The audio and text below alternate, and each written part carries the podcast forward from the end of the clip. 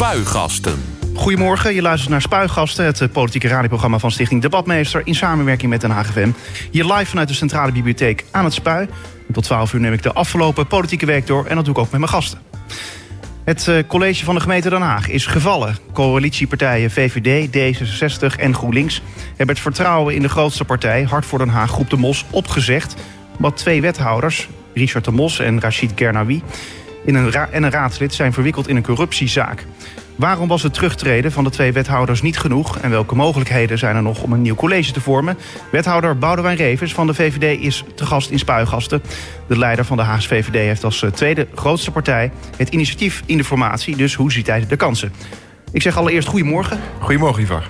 Ja, heb je Richard of Rachid nog gesproken uh, sindsdien? Ik heb afgelopen week uh, kort telefonisch contact gehad met Richard de Mos. Ja. En kort, hoe lang duurt dan zo'n gesprek? Het was een beetje lastig, want hij had zelf nog geen telefoon.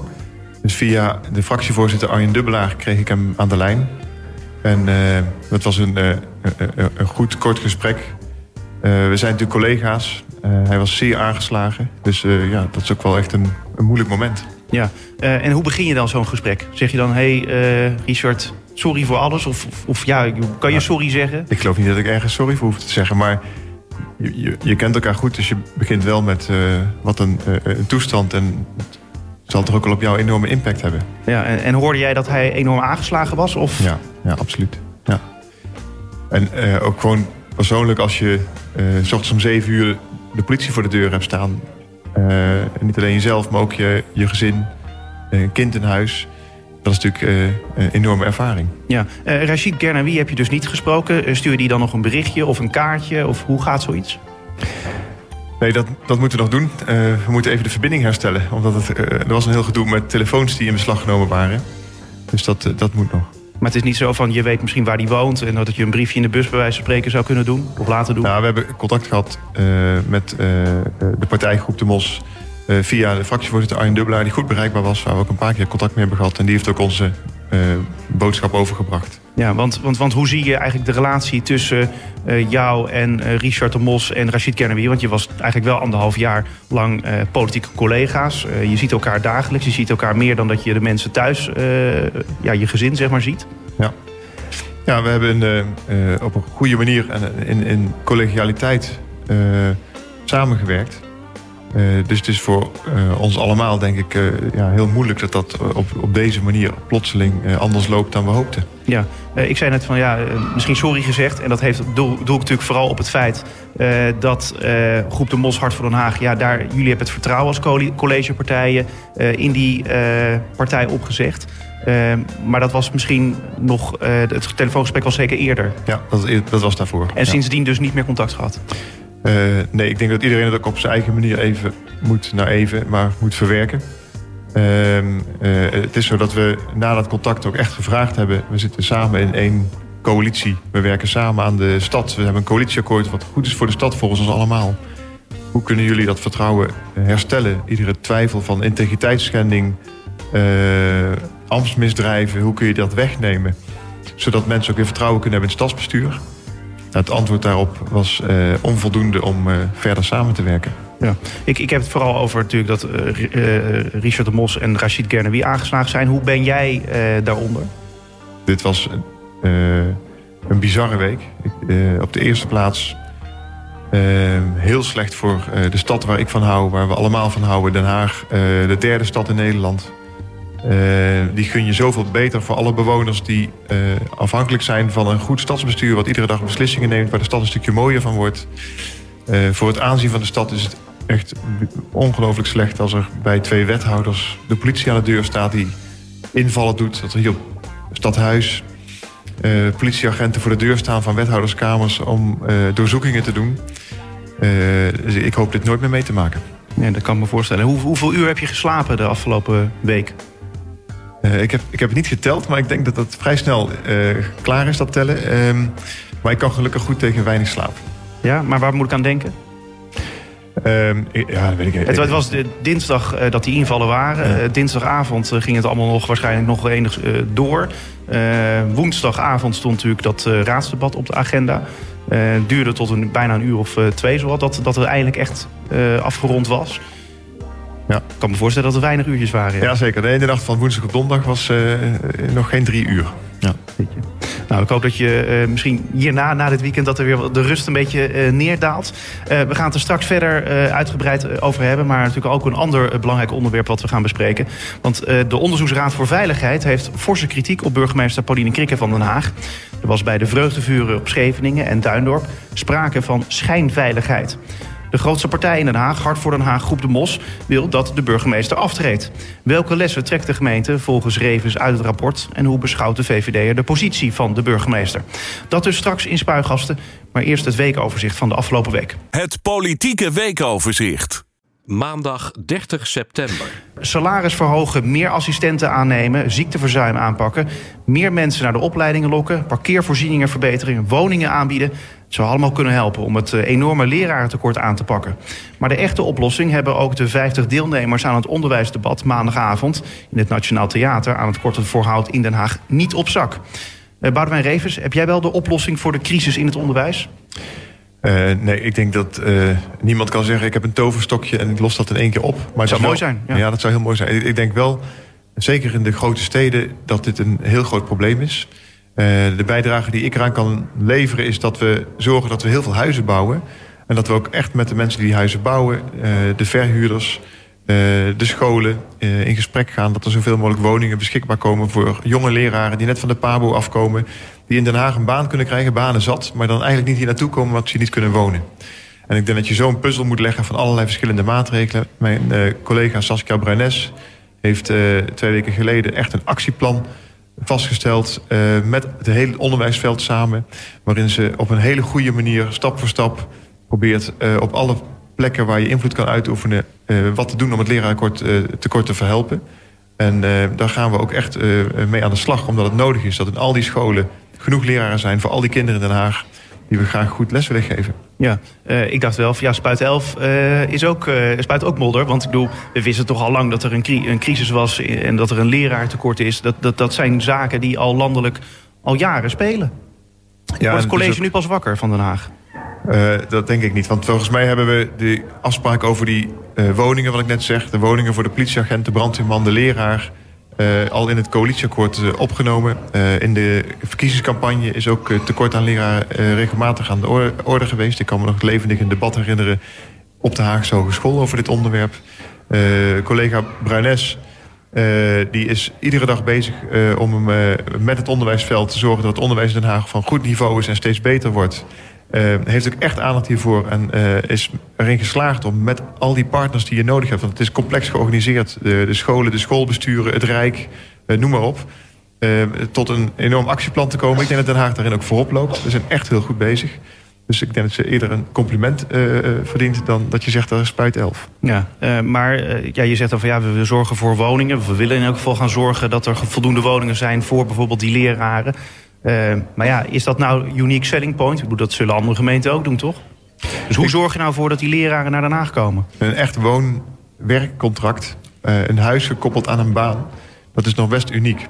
Uh, dus daarom zeg ik, we denken dat we ook vooruit lopen. En Den Haag is een hele leuke stad. Het is leuk om daar te wonen. Er zijn hele goede scholen. Dat is leuk om daar les te geven. Je kan als leraar jezelf heel goed ontplooien hier op allerlei verschillende onderwijsvormen. In allerlei verschillende wijken met allerlei verschillende jeugd van verschillende niveaus. Dus het is hartstikke leuk om hier uh, uh, leraar te zijn. Uh, en ik nodig ook iedereen uit dat, van harte dat te gaan doen. Zelf geen leraar willen worden? Het lijkt me hartstikke leuk. ja. Maar goed, eh, nu even een andere baan. Dinsdag 1 oktober. Natuurlijk de dag van de invallen door de Rijksrecherche... bij de wethouders Richard de Mos en Rachid Gernawi. Maar daar gaan we natuurlijk eh, zo meteen over hebben. Het was ook de dag van een groot boerenprotest... op het eh, Malieveld in Den Haag. Minister Carola Schouten die beloofde dat zolang zij minister is... er geen halvering van de veestapel komt. Drie mensen zijn gearresteerd nadat er met trekkers over dranghekken... en door een middenberm was gereden nog iets van dit uh, boerenprotest meegekregen? Ja, ja, de stad stond redelijk op zijn kop. Het was wel een bijzondere dag. En we waren hier in het stadhuis met hele andere dingen bezig. Maar ik moest dan naar het stadhuis komen. En uh, dat duurde iets langer dan normaal. Uh, het hoort ook een beetje bij Den Haag. Wij zijn de stad van recht en vrede. De stad met het Malieveld. De stad waar mensen iedere dag mogen en komen protesteren. Er zijn heel veel steden in Nederland waar eens een keer één keer per jaar een demonstratie is. Maar hier bijna wekelijks. En daar ben ik eigenlijk wel trots op. Het is heel mooi dat de boeren, als ze mening willen horen, allemaal naar Den Haag komen. Uh, want wij zijn die stad waar dat allemaal kan. Ja, uh, alleen prima dat boeren hier naartoe komen om te demonstreren. Maar ja, moeten ze al die trekkers meenemen. eerst, wat ik namelijk een beetje gek vind, is dat de burgemeester eerst besloot om vijf tractoren toe te laten op het Malieveld. Daarna werd het de 75. En dinsdagmorgen reden ze gewoon over die dranghekken heen. Ja, en dat laatste dat mag natuurlijk niet. En ehm, dan moet er ook ingegrepen worden. En de politie heeft ook ingegrepen. Ja, drie mensen maar opgepakt. ja, ja, maar de politie... Er reden heel wat meer trekkers eroverheen. Kijk, als je een protest hebt met, uh, met trekkers... dan uh, heb je ook grote machines die veel power hebben. Dus dat moet veilig. we willen ook dat mensen in de stad veilig kunnen blijven. Het is in een ochtendspits druk op straat. Dus ik kan me voorstellen dat de politie daar afweging heeft moeten maken... tussen wat is veilig en wanneer grijpen we in. Maar als mensen over de grens gaan, wordt dat aangepakt. Is ook gebeurd, zijn mensen gearresteerd. Zijn, uh, over de hekken heen rijden, dat hoort niet. Uh, en tegelijkertijd is het wel goed dat als je met een organisatie van een protest... een demonstratie voorbereidt, dat je in overleg gaat... en probeert af te spreken wat is... wat kan binnen de grenzen van wat deze stad aan kan qua bereikbaarheid en veiligheid? En wat vinden jullie passend om je geluid te laten horen in een democratie waar je vrijheid van meningsuiting hebt. Ja, maar snap je dat er ook mensen zijn die zeggen van... ja, de burgemeester laat enorm over zich heen lopen... door eerst af te spreken dat het er maar vijf mogen zijn, daarna 75. En uh, bij wijze van spreken uh, geef ze één vinger en ze pakken je hele hand. Dus het hele Malieveld staat vol. Uh, ik, ik, ik zei net, we hebben bijna wekelijks hier protesten. Die verlopen eigenlijk allemaal ordelijk. voor al die protesten is de burgemeester verantwoordelijk. Uh, dus uh, ik snap in deze week, waarin er veel spanning is... Uh, dat iedereen het graag over de burgemeester heeft. Maar hier hebben we gewoon een demonstratie. het ongewone was dat het met heel veel tractoren was... die uit heel het land kwamen. dus dat, dat, is een indrukwekkende demonstratie geweest.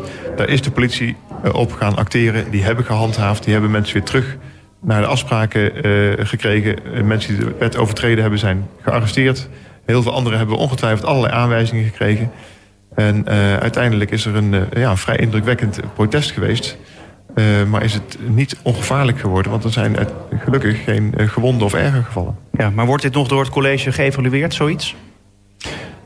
Het college heeft een eigen verantwoordelijkheid. En die verantwoordelijkheid is niet dat je de taak van de burgemeester voor openbare orde en veiligheid iedere week evalueert. Ehm, Ook niet als er iets misgaat? Maar je hebt gescheiden rollen en taken. Uh, en uh, de burgemeester heeft twee rollen. Die is uh, onderdeel van het college. En apart eigenstandig verantwoordelijk voor openbare orde en veiligheid. en ik denk in dit geval, de stad stond behoorlijk op zijn kop. En dat kwam toch vooral omdat heel veel boeren naar Den Haag wilden komen. En dat kun je niet allemaal een burgemeester in de schoenen schuiven. Woensdag 2 oktober. De dag van het debat natuurlijk over de Haagse corruptiezaak. Maar daar gaan we het ook zo meteen over hebben. Dus eerst ander nieuws. Het kabinet moet extra geld uittrekken voor de bestrijding van het lerarentekort en belastingverlaging voor ouderen en mensen met een laag inkomen. Gebeurt dat niet, dan dreigt de PvdA tegen het belastingplan en de onderwijsbegroting te stemmen.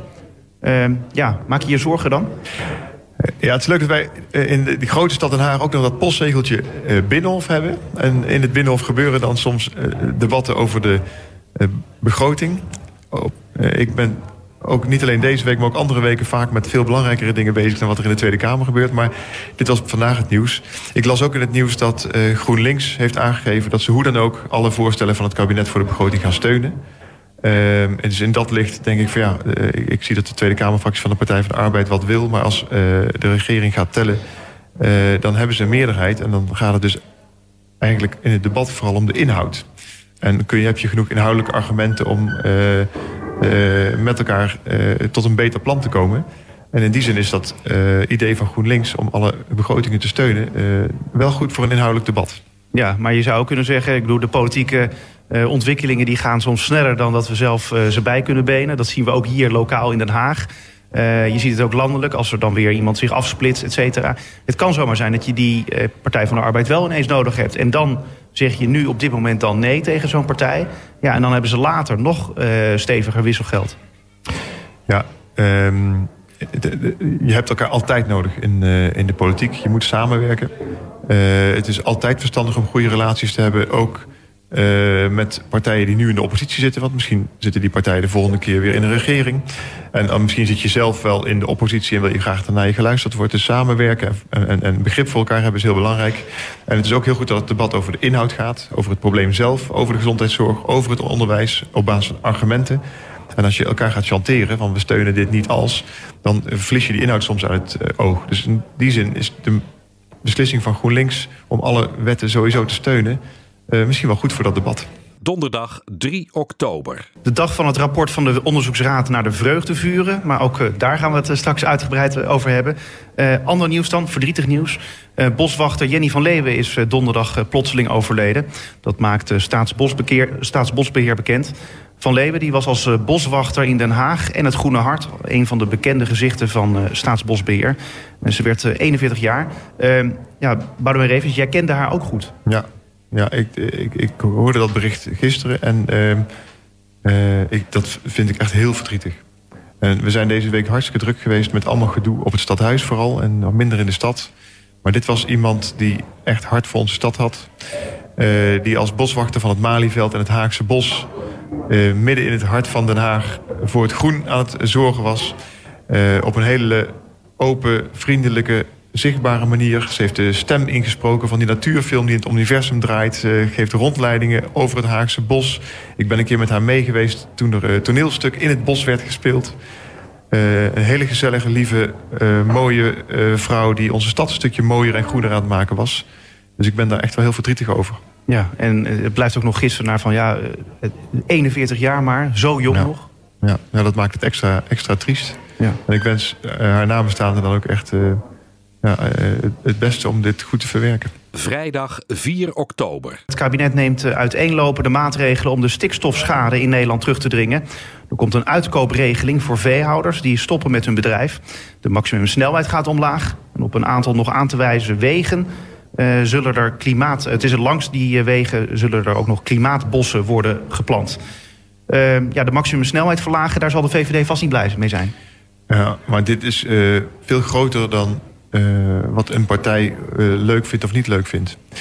Uh, ik heb die uh, afgelopen week, ondanks alle hectiek, mijn agenda vrijgemaakt om namens de Vereniging Nederlandse Gemeenten met de minister Corolla Schouten, te praten voordat het kabinet een besluit nam.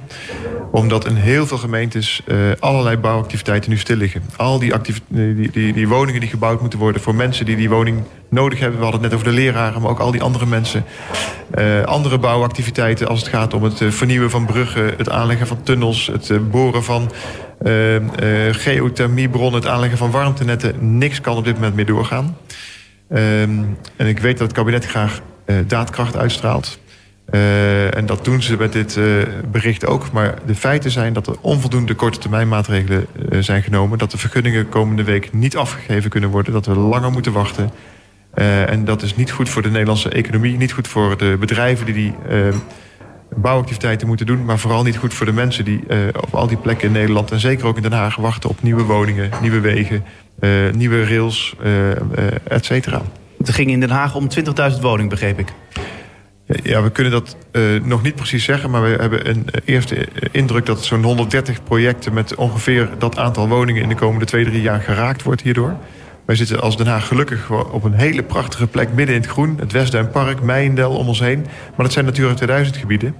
En de uitspraak van de Raad van State uh, maakt het nu onmogelijk... om in de buurt van uh, Natura 2000 gebieden ook maar iets te doen. En ik ben heel erg voor het beschermen en het verbeteren van die groengebieden. Want ik hou van Den Haag omdat het een groene stad is.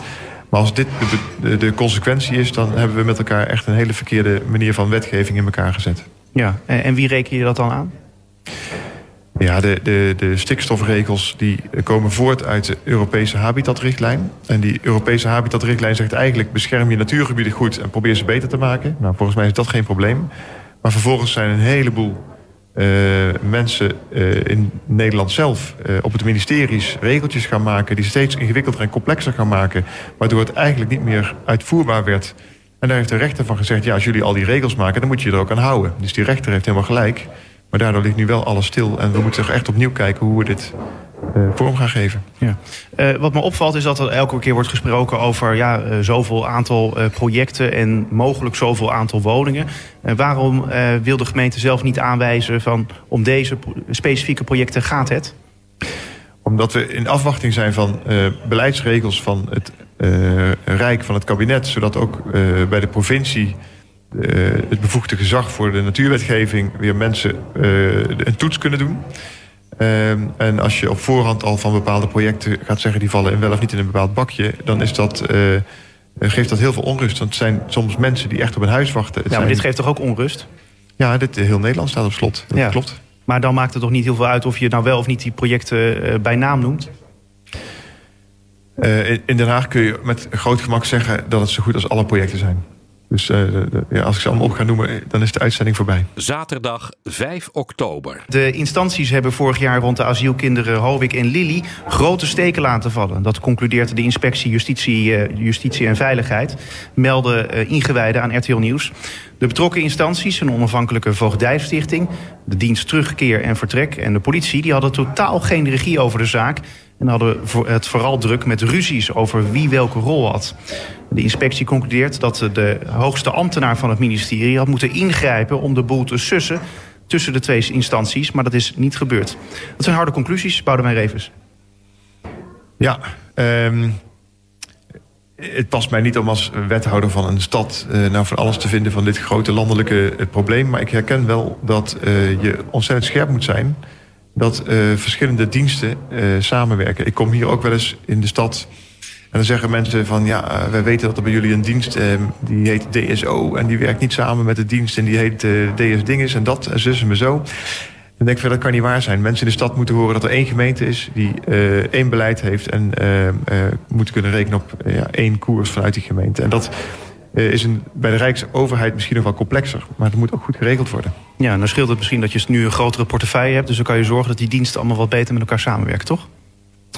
Ja, ik denk dat samenwerken uiteindelijk het sleutelwoord is. Uh, dat geldt voor ambtenaren, dat geldt voor bestuurders... dat geldt tussen portefeuilles en tussen uh, afdelingen en diensten.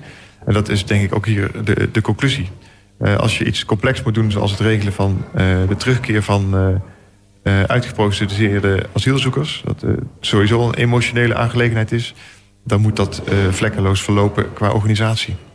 Tot zover het weekoverzicht. Meer nieuws vind je op onze website denhagfm.nl. Spuigasten. Het politieke radioprogramma van Debatmeester.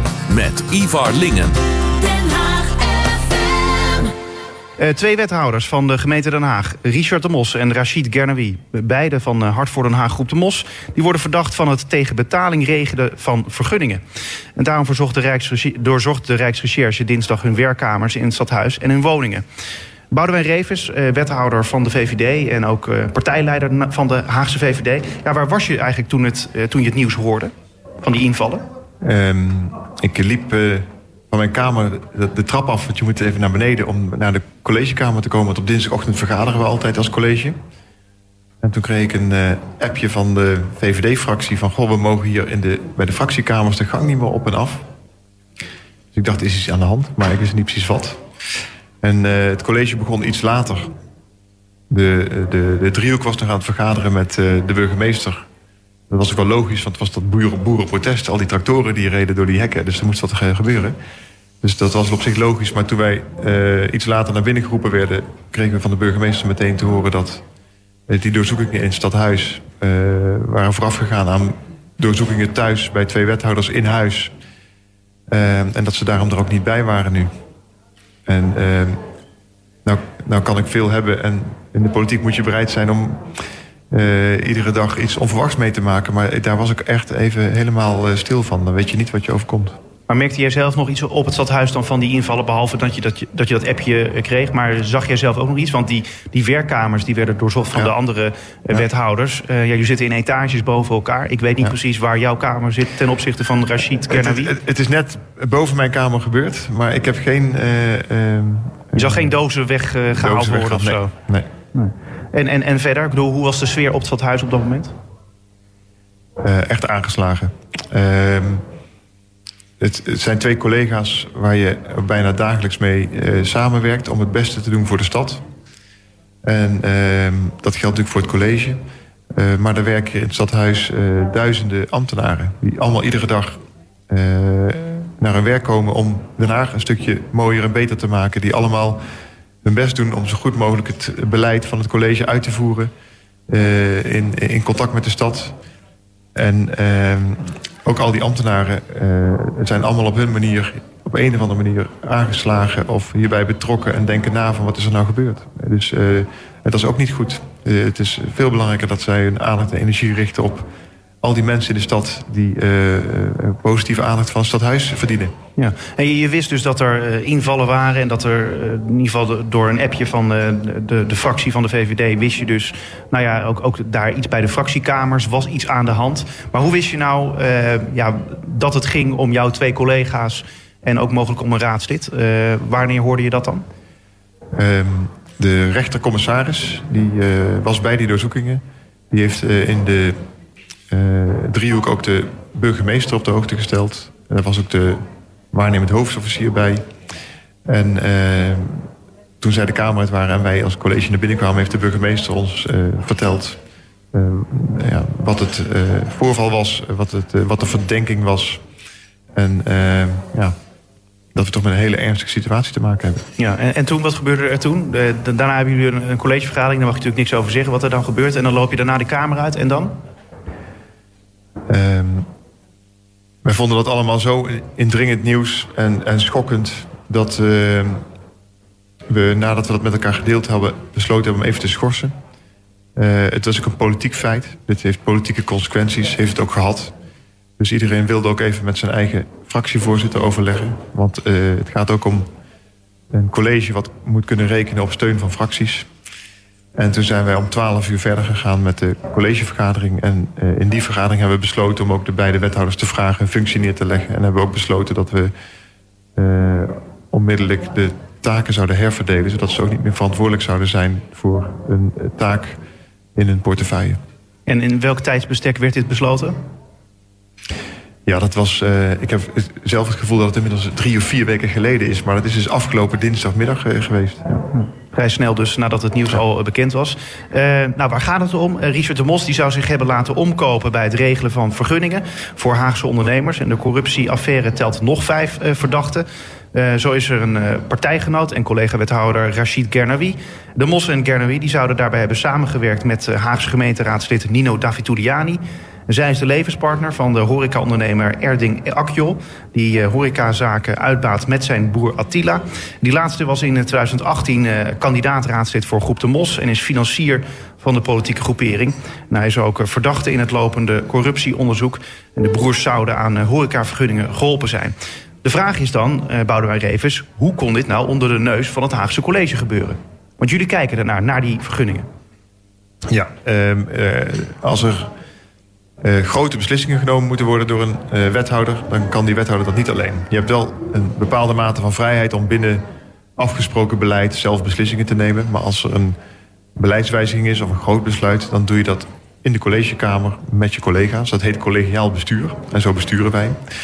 Um, en die besluiten die moeten kloppen en deugen. Dus die moeten bekeken zijn door de juridische afdeling, door de financiële afdeling, door de beleidsambtenaren die dat beleid maken. En die laten dat ook allemaal zien. Want als wij een besluit nemen, staan op al die papieren handtekeningen en paraven dat dat klopt. Um, en ik geloof ook niet dat het onderzoek zich daartegen richt. Uh, als ik goed kijk naar uh, wat de burgemeester ons meldde, waar de rechtercommissaris nu onderzoek naar doet en de Rijksrecherche, dan is dat schending van het ambtsgeheim, ambtelijke corruptie, omkoping. En dat zie je niet als je op de collegetafel een besluit neemt... wat, uh, wat iedere wethouder had kunnen dat, nemen. Ja, dat snap ik. Maar uh, het was eigenlijk al in de gemeenteraadsverkiezingen... dat groep De Mos ja, al werd aangevallen eigenlijk op die partijfinanciering. Al ver voor. Want het was al in 2017, kan ik me herinneren... dat er raadsdebatten waren over de partijfinanciering dan heeft zo'n partij het voordeel van de twijfel als je daarmee in zee gaat als uh, coalitiepartners. Uh, dan moet je toch hartstikke scherp zijn van. Ja, vertelt uh, ja, Richard de Mos en Rachid Gernawi... vertellen die wel daadwerkelijk de waarheid? Ja, nogmaals, ik bedoel, ze zijn nog steeds onschuldig... totdat het tegendeel natuurlijk is bewezen. Ja. Nou, dat is belangrijk dat je dat zegt, dat vind ik ook. Ehm, ze zijn allebei onschuldig tot het tegendeel is bewezen. Eh, eh, we hebben op een prettige manier nauw met ze samengewerkt. En ik hoop ook echt dat die onschuld zou blijken. Dat zou voor hun heel goed zijn. Maar uh, het zou ook heel fijn zijn als, dat, als dit allemaal niet waar is. Um, en we hebben inderdaad aan het begin van deze coalitie... na de gemeenteraadsverkiezingen op de eerste plaats gezien... deze partij heeft acht zetels, is de grootste partij geworden. Er staan duizenden mensen in de stad achter uh, Hart voor Den Haag als partij... en willen dat op die manier hun stem laten horen in het stadsbestuur. Je kunt er niet omheen, zeg maar. Daar kun je niet omheen, maar het is ook een uiting van hoe mensen in de stad het beleven. En blijkbaar is wat uh, zij als partij noemen de ombudspolitiek... je komt een probleem tegen in de stad en dan probeer je voor iemand op te lossen... iets wat door veel mensen wordt gewaardeerd. Andere partijen die zitten soms wat uh, bestuurlijker erin. En die zeggen van nou, wij zijn voor het algemeen belang. Wij wegen verschillende belangen en dan nemen wij in het algemeen belang een beslissing. En dan stellen we ook wel eens mensen teleur. Um, uh, dus dat zijn twee botsende culturen. En daar hebben we in het begin over gesproken. We hebben ook integriteit als een belangrijk thema uh, vastgesteld. we hebben over die partijfinanciering gesproken in de tijd dat we... We kwamen natuurlijk net uit de campagne dat Hans Wiegel de verkenning aan doen was. We hebben daarna een coalitieakkoord, een passage over integriteit genomen. Maar we hebben ook in het college aparte collegevergadering gehouden. Zelfs een retraite waarbij we ruim een dagdeel met elkaar geoefend hebben. Hoe ga je om met momenten dat je misschien in de verleiding komt... om één iemand iets te gunnen om de verkeerde reden. Ja, uh, dus uh, eigenlijk kort samengevat... het Haagse college kan niks worden verweten in deze zaak. Um, jullie ik, hebben gedaan wat jullie konden. Als ik naar mezelf kijk en ik denk dat ik ook namens de vijf andere collega's spreek van de zes wethouders die er nog zitten. Als ik in de spiegel kijk, dan denk ik dat ik goed gehandeld heb met alle beslissingen die ik heb genomen. Dat we op een goede manier, op het moment dat we bij elkaar zaten in de collegekamer, dilemma's hebben besproken. en dat er geen besluiten van het college zijn die op zichzelf uh, verwijtbaar zijn. Alleen, het is natuurlijk niet te controleren als een van de wethouders in ruil voor zo'n besluit buiten ons zicht misschien geld heeft gekregen of niet. Ja. Maar dat weten we niet, want ik doe dat onderzoek niet. het Openbaar Ministerie en de Rijksrecherche zijn daarmee bezig.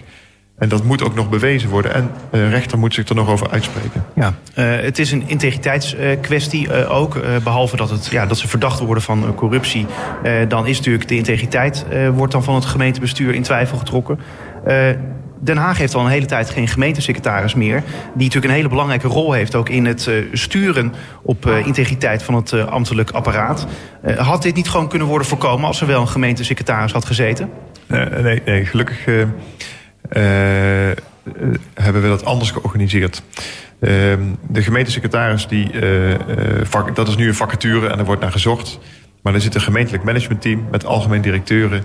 die onderling taken hebben verdeeld. En voor iedere taak is er iemand aangewezen. En ook voor het integriteitsbeleid zijn mensen aangewezen... die die verantwoordelijkheid dragen. We hebben ook een afdeling personeel en organisatie... waar een integriteitscoördinator zit... En de afgelopen jaren en ook de afgelopen maanden nog... is er heel hard gewerkt om het integriteitsbeleid nog steeds scherper en beter te maken. En er is zelfs een nieuwe nota integriteit met de gemeenteraad besproken, nog niet zo lang geleden. En uh, daarmee is er nog scherper beleid vastgesteld. Om ook intern de gemeente te zorgen dat... niet, want het gaat niet alleen om wethouders, het gaat ook uh, om ambtenaren die in contacten met de stad komen, in dilemma's terechtkomen en zichzelf moeten aanleren om op tijd te zeggen van oké, ik wil niet in deze situatie komen. Dit is niet meer in het belang van de gemeente of niet meer in het algemeen belang. En dan nee zeggen. Nu hebben we het over de twee verdachte wethouders de hele tijd, maar er is ook nog een raadslid van diezelfde partij, Hart voor Den Haag Groep de Mos, verdacht. wat moet er met dat raadslid gebeuren? Ja, puur wettelijk is het zo dat als iemand gekozen is, dat dat boven alles gaat. Tenzij de rechter je het passief kiesrecht ontnomen heeft. Nou, dat is volgens mij niet, niet het geval. Um, dus wij kunnen daar met de wet in de hand weinig aan veranderen. Um, maar ik denk wel dat als je verdacht wordt van dit soort misdrijven... ook al denk je van jezelf dat je onschuldig bent... dat je moet nadenken van ja, wat doe ik mijn partij aan dat ik in de raad blijf? Maar dat is een afweging die iedereen zelf moet maken... en die in meerdere partijen vaker voorkomt. En dat kan ik nu niet beoordelen. Dus stel dat het zou gaan om een raadslid van de VVD... dan zou jij zeggen als partijleider van de Haagse VVD... misschien is het verstandig om uit de raad te gaan tijdelijk. Ja, dat zou bij de VVD zeker gebeuren. Duidelijk. Ehm, ja, het ging natuurlijk allemaal heel snel. Hè. Uh, eerst moesten ze tijdelijk terugtreden, die twee wethouders van het college. En dat doen ze ook. En een dag later dan hebben de VVD, D66 en GroenLinks... geen vertrouwen meer in Groep de Bos. En dan willen jullie niet met hen verder. Waarom is dat niet meteen gezegd? Want je hebt er nu ruim een dag, 30 uur mee gewacht.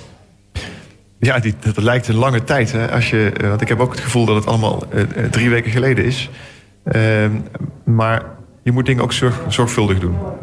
En op de eerste dag, toen wij overvallen werden om half tien, nee, half elf ochtends met het nieuws dat er uh, doorzoekingen waren en dat er twee wethouders verdacht waren, hebben we als college gehandeld. Heeft het college gezegd, wij vragen die twee wethouders hun functie tijdelijk neer te leggen. Je mag niet meer doen, hè? Wij mogen ze niet ontslaan of wegsturen of wat dan ook.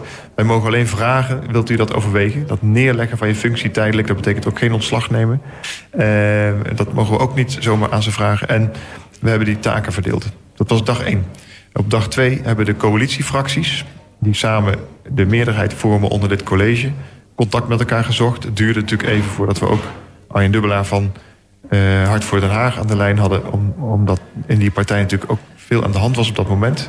En we hebben met elkaar overlegd wat is de situatie. En de vraag van de drie andere partijen, VVD, D66 en GroenLinks, aan Arjen Dubbelaar, uh, Hart van Haag Groep de Mos was... Uh, kun jij ons maatregelen laten zien waardoor je iedere twijfel van integriteit in je partij kan wegnemen, zodat we kunnen nadenken om verder te gaan. Nou, daar moest natuurlijk ook over nagedacht worden. Uh, en enkele uren later kwam daar een antwoord op wat onbevredigend was. En wat reden was. de klok van vier uur was dat. Ja, en toen is, hebben we besloten die samenwerking te beëindigen. En als je dat dan terugrekent. Je zegt net, dat is misschien dan 30 uur bij elkaar opgeteld. Maar dan is dat in een sneltreinvaart gegaan. En ik denk dat dat ook goed is. Want als er de integriteit van het stadsbestuur aan de orde is... als mensen die in de stad uh, wonen en werken naar het stadhuis kijken en denken van... ja, daar, daar worden dus huiszoeken in gedaan, daar is een crimineel onderzoek bezig... dan moet dat zo snel mogelijk uh, van tafel. Want wij moeten met van onbesproken gedrag zijn als we ons werk goed doen. Ja, maar jullie hebben als uh, ja, overgebleven collegepartijen... zeker in snelheid, sneltreinvaart ge, eigenlijk gehandeld. Want ik begreep uit de reconstructie die gemaakt was door Omroep West... Dat ja, Arjen Dubbelaar nog om ja, iets voor vier aan de telefoon hing met jou... En dat om een, minuut voor vier het persbericht van de VVD er al uitging... en D66 en GroenLinks dat de samenwerking was opgezegd. Hoe snel kunnen jullie dan typen en verzenden? Ja, dat, dat, dat, ging snel. En dat denk dat dat het ook... Maar dan ligt zo'n persbericht gewoon al klaar. Jazeker, ja. Dus jullie gingen er eigenlijk al vanuit dat uh, er gebroken moest worden. Jullie waren eigenlijk niet meer geïnteresseerd in het antwoord van Arjen Dubbelaar dan? Nou, het antwoord gaf hij daarvoor. We hebben s ochtends contact gehad en gezegd... geef ons aan wat je gaat doen. Toen hij uh, uh, na een fractievergadering van Hart van Groep de Mos... met dat antwoord kwam, hebben wij gezegd... dan gaan wij nu met onze fracties overleggen. En dat hebben we ook gedaan. Apart, GroenLinks apart, D66 apart, VVD apart. Dat kost allemaal tijd, er zit een paar uur tussen van wat vinden we van dat antwoord en is dat voldoende basis om verder te werken. En toen we tot de conclusie kwamen dat dat niet zo is, dan ga je een aantal dingen tegelijk doen. Dan ga je inderdaad een verklaring maken eh, om dat duidelijk te maken. En je belt eerst je coalitiepartner op om dat mee te delen. Dat hebben we ook gedaan. En uh, toen we dat meegedeeld hadden, uh, hebben we ook tegen hem gezegd... oké, okay, we hebben een verklaring klaarstaan. We gaan nu even met elkaar kijken of die verklaring nog helemaal klopt... aan de hand van dit gesprek. En dan versturen we hem. En dat ging inderdaad heel snel, maar dat kan. Lag het scenario nog op tafel om de wethouders tijdelijk te vervangen? Uh, ik kan me voorstellen namelijk dat Groep de Mos het heeft voorgesteld. Uh, ze hebben een aantal ideeën gehad, maar die waren onvoldoende voldragen, om maar zo te zeggen. Om te zeggen van dat herstelt op korte termijn het uh, uh, vertrouwen. Want het ging om het vertrouwen in de partij. En of je dan bijvoorbeeld andere wethouders neer zou zetten tijdelijk, dat maakt dan niet veel uit, bijvoorbeeld. Ehm, dat op zichzelf is niet genoeg. Uh, je hebt een complex aan vragen. Je moet weten wie het dan zijn. En zijn die dan van onbesproken gedrag? Je moet weten wat er gebeurt met uh, mensen op de kandidatenlijst... die misschien doorschuiven. je moet weten wat er met dat ene raadslid gebeurt. je moet weten wat de beide verdachte wethouders zelf gaan doen. Gaan die in de raad zitten of niet? Dus je hebt best veel vragen. En daar is onvoldoende uh, helder antwoord op gekomen... wat er nou precies voor nodig was om dat vertrouwen te herstellen. Maar onvoldoende helder antwoord, dat, dat, dat klinkt alsof er nog wel een opening was... om toch nog verder te praten over uh, ja, om het vertrouwen te herstellen. Er was duidelijk de wil bij uh, Hart van Haag Groep de Mos... om weer zo snel mogelijk door te gaan. Om uitvoering te geven aan het coalitieakkoord... om terug te komen in het stadsbestuur... of niet weg te gaan uit het stadsbestuur. Te blijven eigenlijk. Ja. Alleen uh, is dit geen uh, onderhandeling. Uh, je kan niet zeggen, wat, wat, willen jullie graag? Dan gaan we dat doen en dan kunnen we weer samen verder. Als het om integriteit gaat, moet je dat in je eigen partijcultuur... in je eigen gedrag laten zien. Moet je er zelf van overtuigd uh, zijn dat dit heel ernstig is... en moet je ook zelf laten zien dat je die maatregelen neemt. En als je dat langs die maatstaf legt... dan is er onvoldoende besef geweest bij de partij... Groep de Mos Hart voor Den Haag van de ernst van deze situatie en de, noodzaak om ook voor het vertrouwen in het stadsbestuur maatregelen te laten zien. De gemeenteraad die debatteerde op woensdag over de politieke gevolgen die het eh, corruptieonderzoek heeft. Eh, je ontraadde de motie van wantrouwen tegen het hele college, die ontraadde je wel. Eh, maar de motie van wantrouwen tegen de wethouders niet. Dat liet je over aan de gemeenteraad. Maar dan denk ik, ja, de moties van wantrouwen die gaan over het college. Dus zou het dan niet chiquer zijn om er gewoon helemaal niks van te vinden... en het over te laten aan het oordeel van de gemeenteraad? Dat heb ik ook gedaan. Ja, uiteindelijk wel, maar je ontraadde hem uiteindelijk wel. De motie tegen het hele college. Tegen het hele college. Ja, uh, uh, ik vond het, het, verstandig om aan de raad ook uit te leggen wat dat betekent. Want we hadden een ingewikkelde situatie waarbij twee wethouders een functie hadden neergelegd, maar geen ontslag hadden ingediend. Waarbij een heel college niet meer op een meerderheid kan stoelen. En uh, heel veel mensen daarover praten in termen van er is een college gevallen. Uh, zelfs mijn eigen moeder appte mij, heb je nog wel een baan? Uh, dus het is vrij ingewikkeld te begrijpen hoe dat precies werkt. Dat snap ik heel goed. Um, en het is een goed gebruik dat als er een motie van wantrouwen wordt ingediend... dat je dan je ontslag indient. En ik wilde de raad laten zien dat als die motie van wantrouwen zou worden ingediend... tegen het hele college, dus ook tegen uh, de wethouders van de VVD, van D66 en van uh, GroenLinks... dat wij wel, ik zeg maar even het woordje wel erbij... onmiddellijk ons ontslag zouden indienen. En dan zijn die collegebanken dus ook leeg. En dan zit alleen de burgemeester er nog. En dat is niet in het belang van de stad op dit moment. De stad draait er gewoon door? De stad draait door. Iedereen gaat boodschappen doen. Kan gewoon uh, bij de bakker brood halen en naar school gaan. maar geen stadsbestuur hebben is denk ik wel iets wat een verantwoordelijkheid is van de raad om als het maar even kan te voorkomen. Maar goed, de, de PVV had toch eigenlijk wel een punt van als je dat een schone lei wel wenselijk is. Want die, uh, het maakt ook heel weinig uit. Want uiteindelijk is de uitkomst uh, van uh, de nieuwe coalitie toch waarschijnlijk hetzelfde. Dat het VVD is, D66, GroenLinks en dan waarschijnlijk aangevuld met nog twee andere partijen. De, PVV had geen punt omdat het staatsrechtelijk niet klopte wat ze zeiden. Uh, uh, maar dat is allemaal een beetje uh, regeltjes en, en stadhuisgedoe. Nou, dan laten we het maar zitten. het is wel zo dat de situatie gewoon is dat als er geen meerderheid in de raad is, geen automatische meerderheid die zegt van dit, wij steunen dit college, en dat is het geval, dan moet je op zoek naar een nieuwe meerderheid. En daarom hebben wij ook als zes wethouders gezegd. We beseffen ons terdege dat we geen automatische meerderheid hebben. We willen samenwerken met de Raad. Als wij nog plannen indienen en besluiten nemen, dan doen we dat samen met u. En dan zoeken we naar een meerderheid. En die situatie moet zo kort mogelijk duren. En wij zullen dus ook meewerken aan een zo snel mogelijk nieuw college. Wat weer op een meerderheid kan rekenen. En daar heb ik ook dan zelf later in de week het initiatief toegenomen. Ja, precies. Want oud-wethouder en voormalig diplomaat eh, Tom de Bruin... die gaat proberen een nieuwe coalitie te smeden in Den Haag. En zo werd dus eh, gisteren bekendgemaakt. Eh, wanneer heb je Tom de Bruin nog gevraagd hiervoor? Dan wel erg snel, hè? Ja, dit moet snel. En, uh, uh, want het is zeer onwenselijk dat de derde stad van Nederland... na een corruptieschandaal, om het maar zo te noemen... lang een college heeft wat niet op een meerderheid kan rusten. Ja, maar het schetst wel beeld dat je er als de kippen bij bent... om uh, groep de Mos te lozen en meteen uh, verder te gaan. Tot, over tot de orde van de dag. Uh, ja, ja dat, dat, als iedereen dat wil denken, dan moeten ze dat maar denken. Maar ik vind dat je je verantwoordelijkheid moet nemen. En dat je moet handelen als je ziet dat de stad in een bestuurscrisis zit... en dat de stad wel weer een goed functionerend college verdient. en ehm, we hebben daarom ook hier ook weer zorgvuldig de tijd genomen. Want uh, uh, gistermiddag is dat bericht naar buiten gekomen. En voor die tijd heb ik alle fractievoorzitters uh, gebeld. en aan ze gevraagd van... vind je het goed dat ik het initiatief neem hiervoor? En ik vraag dat expliciet omdat het gebruik is dat de grootste partij dat doet. Maar in dit geval zijn wij de tweede partij. Ik heb daar steun van gekregen van alle fractievoorzitters. Ehm, waardoor ik ook mijzelf gesterkt voelde om die, dat initiatief te nemen. ook om dat snel te doen. We hebben Tom de Bruin gevraagd of hij beschikbaar was. Je vroeg wanneer heb je hem gebeld. Nou, ik wilde hem eerder in de week bellen, maar hij was in uh, Brussel. We moesten allemaal hard om lachen, want we denken inderdaad dat hij vaak in Brussel is.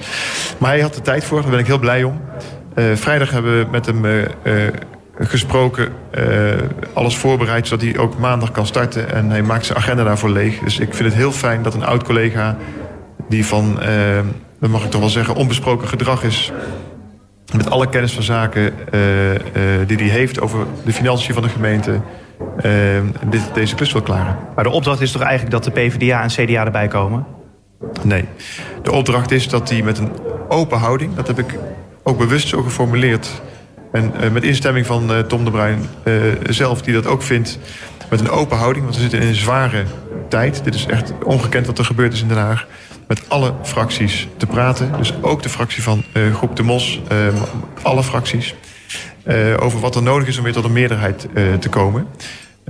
dus degene die zeggen we beginnen met een schone lijn, alle kaarten liggen open, dat hebben we dus nu ook gedaan. Ja, maar goed, de, de, als je kijkt naar van wat zijn de opties, als je zogenaamd een open speelveld ziet, dan is dit gewoon de meest logische combinatie.